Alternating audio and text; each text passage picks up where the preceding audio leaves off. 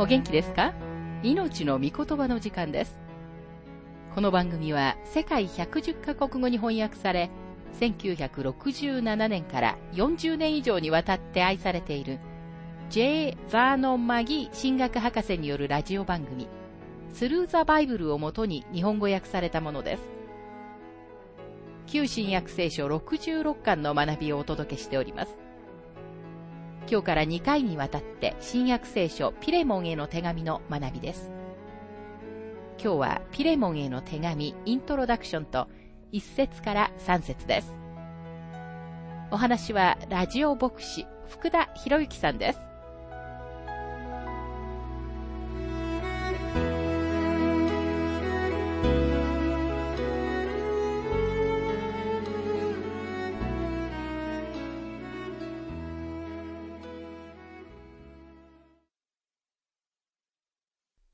さて、今回から新約聖書、ピレモンへの手紙の学びに入りますが、この書簡は聖書の中の最も素晴らしい書簡の一つで、一章だけしかありません。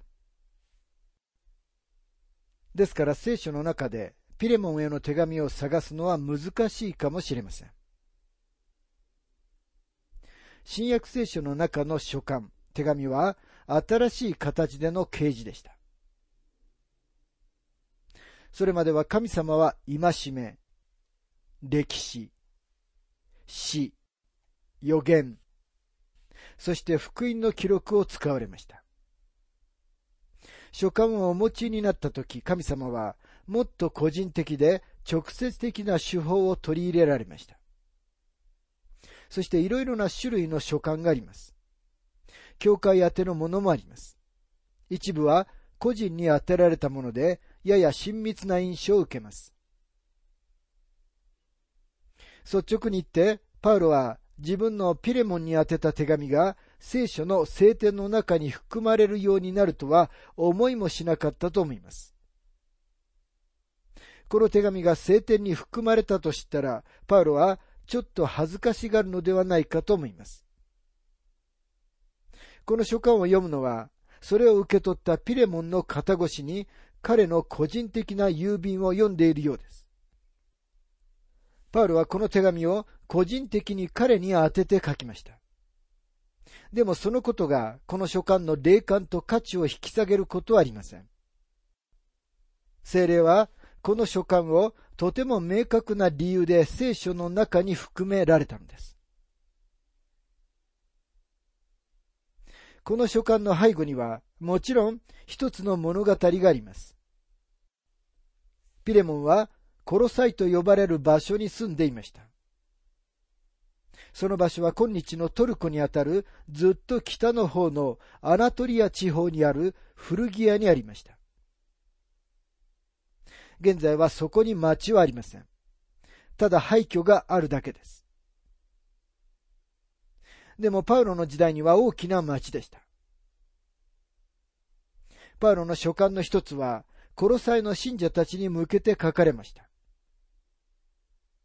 パウロがコロサイを訪れたという記録は残っていないのですが、私たちの知らないことがたくさんありますから、パウロはきっとその町を訪れたのではないかと思います。この書簡の物語は、奴隷制度の暗黒を背景として展開されました。総人口が1億2000万を超えることのなかったローマ帝国には約6000万人の奴隷がいました。奴隷は人の所有物でした。彼らは敵よりもひどい扱いを受けたのです。奴隷は主人の気まぐれに服従しなければなりませんでした。この際にキリストにある救いの信仰を持った大金持ちがいました。パウロがエペソのツラノの行動で2年間、毎日教えていたとき、彼はエペソに下ってきました。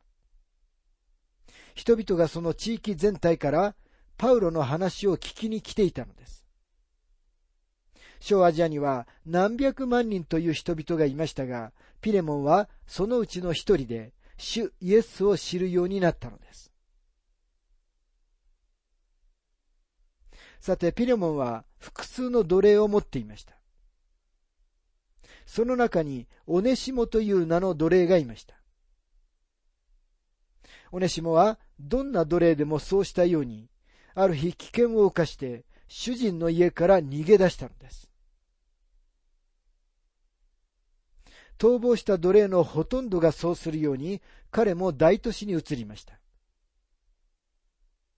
この奴隷は、遠くローマにまでもたどり着いたのです。ローマのものすごい人口の中では、彼は埋もれて決して見つけられることはありませんでした。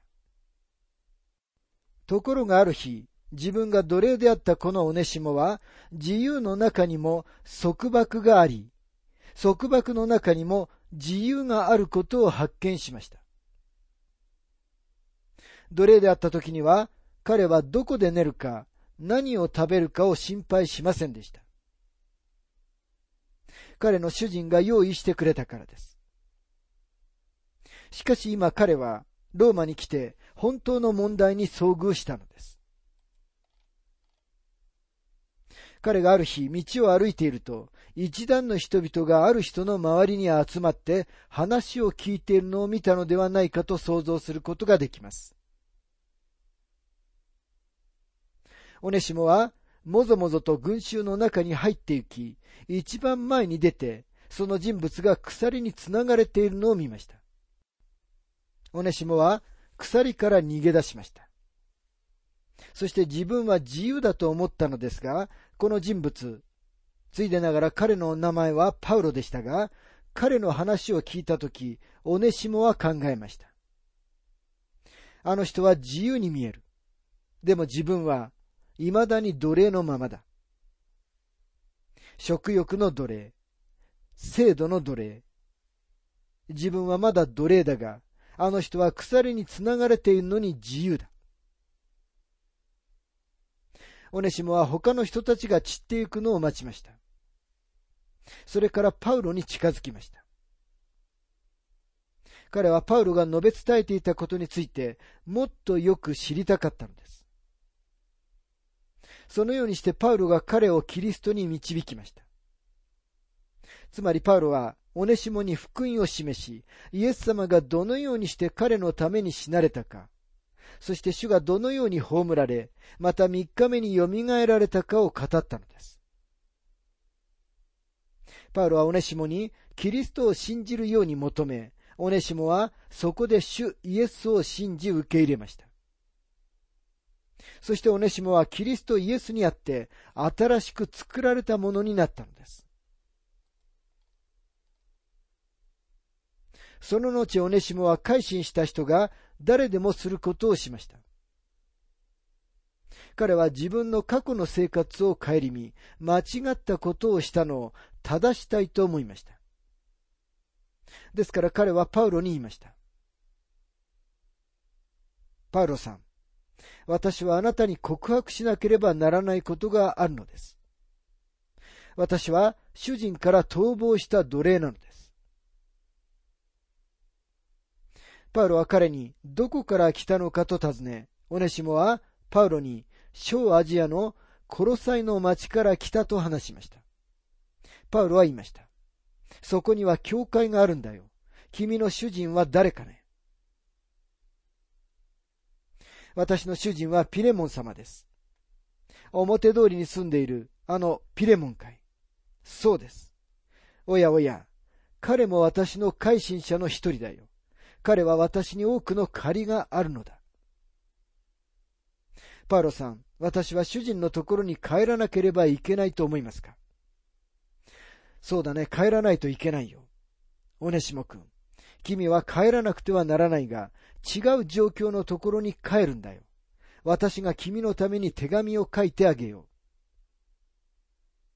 う。まあ、このようにして私たちの目の前に彼の手紙、つまりピレモンに宛てたパウロの書簡があるというわけです。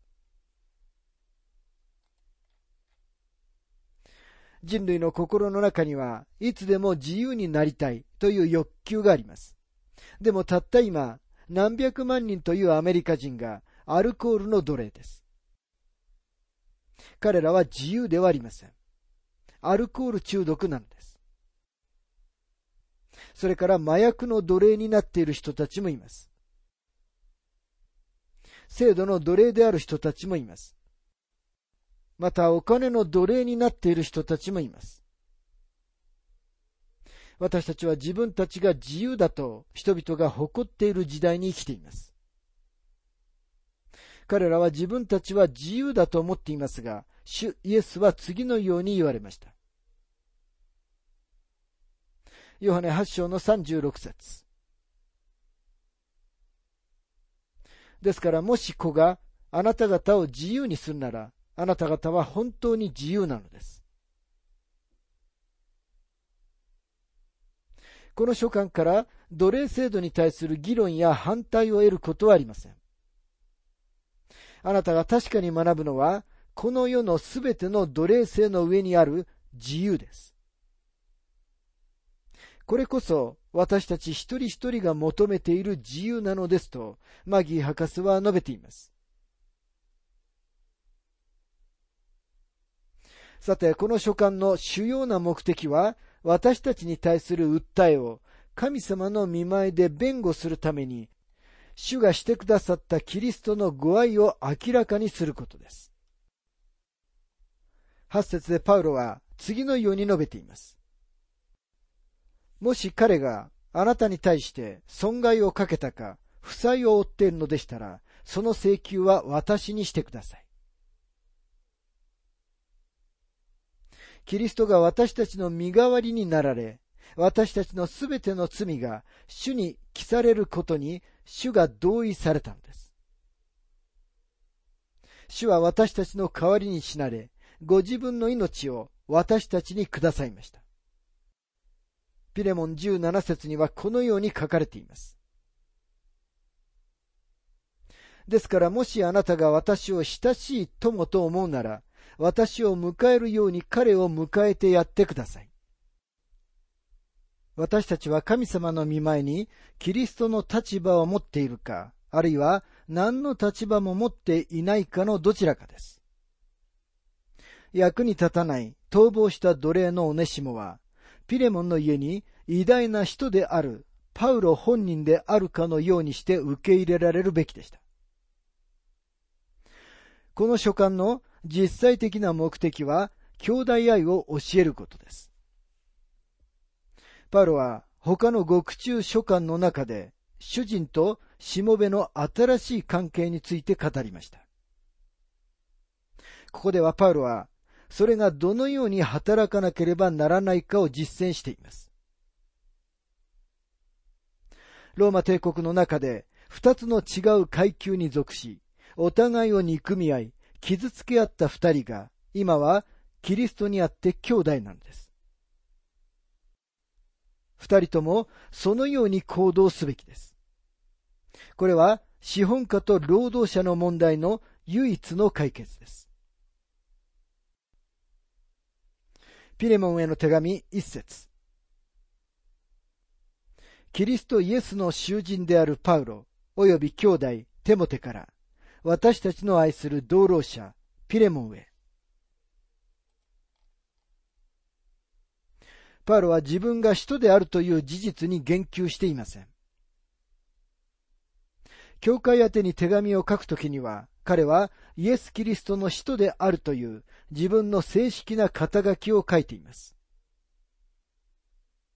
でもこの手紙は個人的な手紙です。ですから彼はここでは自分の人としての立場を擁護する必要はありません。彼はこの手紙をとても個人的なものとして書きました。ですから世界中の人たちにこの手紙が読まれることを知ったら、パウロはきっととても驚いただろうと思います。またここには、キリストイエスの囚人であるパウロと書かれていますが、この箇所についてマギー博士は次のように述べています。私はいくつかの仲介書では、この箇所を解釈して、パウロが本当に意味していたことは、イエス・キリストの福音を述べ伝えているので、自分が囚人になっているという意味であると教えていることに気づいてきました。でもパウロはそんなことを言ってはいません。それにパウロは自分が何を考えているかをその通りに言う能力を持っていたのです。彼はとても柔軟で用途の広いギリシャ語を使っていました。彼は自分はイエス・キリストの囚人であると言ったのです。もし私たちがそこにいたなら、私たちはパウロと次のような会話をしたのではないかと思います。お気の毒なパウロさん。ローマ人たちがあなたを牢に入れるなんてひどいですよね。彼らが私を牢に入れたのではない。それじゃあ誰があなたを牢に入れたんですか？イエス・キリストだよ。私は主の囚人なんだ。あなたはあなたを牢に入れるような方に仕えると言われるのですか？そうだよ。私が牢に入ることが主の御心であるときには、私は牢にいる。また私が牢から出ることが主の御心であるときには、私は牢から出る。また私が病気になることが主の御心であるときには、私は病気になる。私は主のものだ。私は主のものだから、自分がどのような状況の中にいるときにも満足することを学んできたのだ。すべてのことは大丈夫。私のことは心配しないでくれたまえ。まあ、もし私たちが本当にそこにいたなら、私たちはパウロとこのような会話をしたのではないかと思います。明らかにピレモンへの手紙は獄中書簡の一つです。エペソビトへの手紙、ピリピ人への手紙、そしてコロサイ人への手紙と調和しています。またここには、および兄弟テモテからと書かれていますが、これはテモテがピレモンの兄弟であり、パウロの兄弟であっただけでなく、もしあなたがクリスチャンであるなら、彼はあなたの兄弟でもあるということです。私たちすべてがキリストにあって兄弟なんです。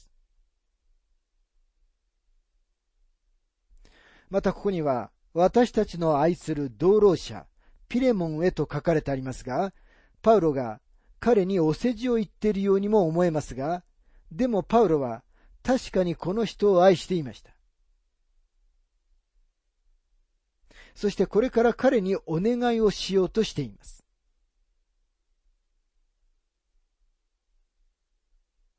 ピレモンへの手紙2節また姉妹アビア、私たちの戦友アルキポ、並びにあなたの家にある教会へ。また、姉妹アビアとありますが、彼女は明らかにピレモンの妻でした。ピレモンという名前はギリシャ語の名前であり、彼はコロサイの市民でしたが、アビアは古着屋の名前です。若いビジネスマンであったピレモンが新境地を開拓したことを示しているように思います。若い頃彼は西には行きませんでした。うんと北の開拓地の東の方に行ったのです。彼はコロサイでビジネスを始め、そこで裕福になりました。そして彼は古着屋人の若い女性、アビアと出会って結婚したのです。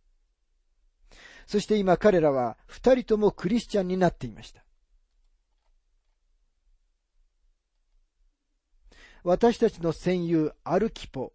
これは彼らの息子ではないかと思います。彼はローマ軍の兵士だったのではなく、イエス・キリストの軍隊の兵士です。パウロは他の手紙に、私たちはみんなイエス・キリストの良い兵士であるべきだと書いています。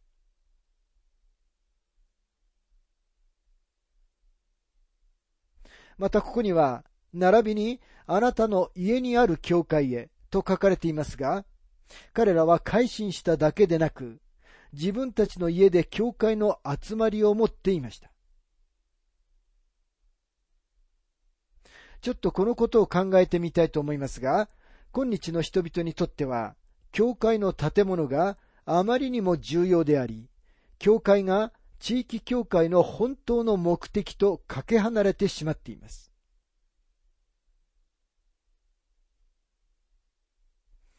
パウロの時代の地域教会は街角にある独立した建物ではありませんでした。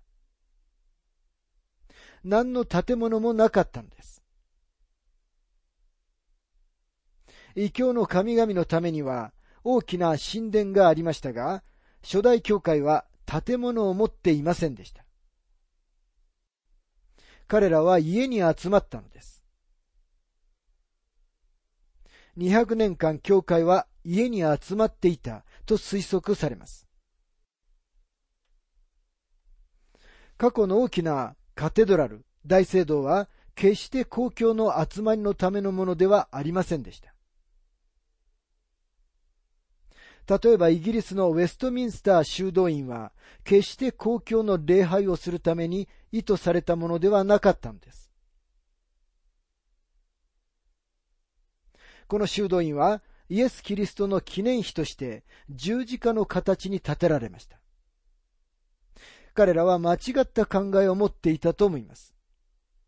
あれだけのお金を大聖堂のために費やす代わりに、彼らは宣教師を送り出さなければならなかったのです。でもそれが彼らの献身の表し方だったのです。建物と建築計画に協調点を置くという考え方は、初代教会の模範からはちょっとずれている考えだと思います。ピレモンへの手紙3節私たちの父なる神と主イエス・キリストから恵みと平安があなた方の上にありますように。これはパウロが手紙の宛先のすべての人と教会に対してするいつもの挨拶の仕方です。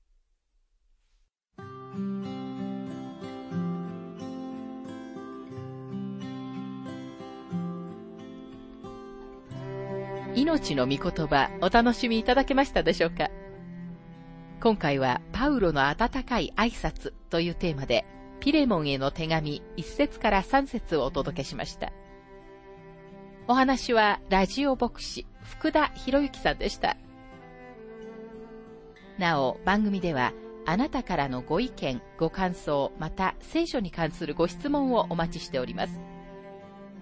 お便りの宛先は、郵便番号592-8345大阪府堺市浜寺昭和町4-462浜寺聖書協会命の御言葉の係メールアドレスは全部小文字で ttb.hbc.gmail.com です。